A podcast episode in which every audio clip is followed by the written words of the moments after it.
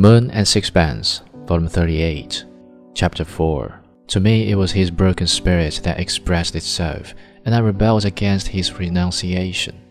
But I kept my own counsel. What made you think of being a painter? I asked it. He shrugged his shoulders.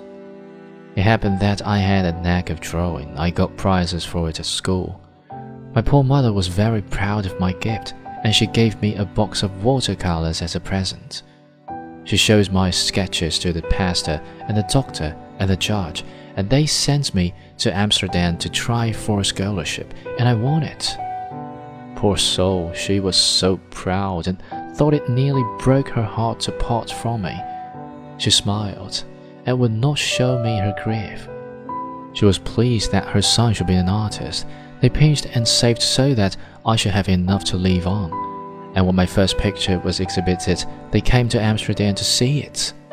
My father and mother and my sister and my mother cried when she looked at it. His kind eyes glistened, and now on every wall of the old house there is one of my pictures in a beautiful gold frame. He glowed with happy pride. I thought of those cold scenes of his with their picturesque peasants and cypresses and olive trees. They must look queer in their garish frames on the walls of the peasant house.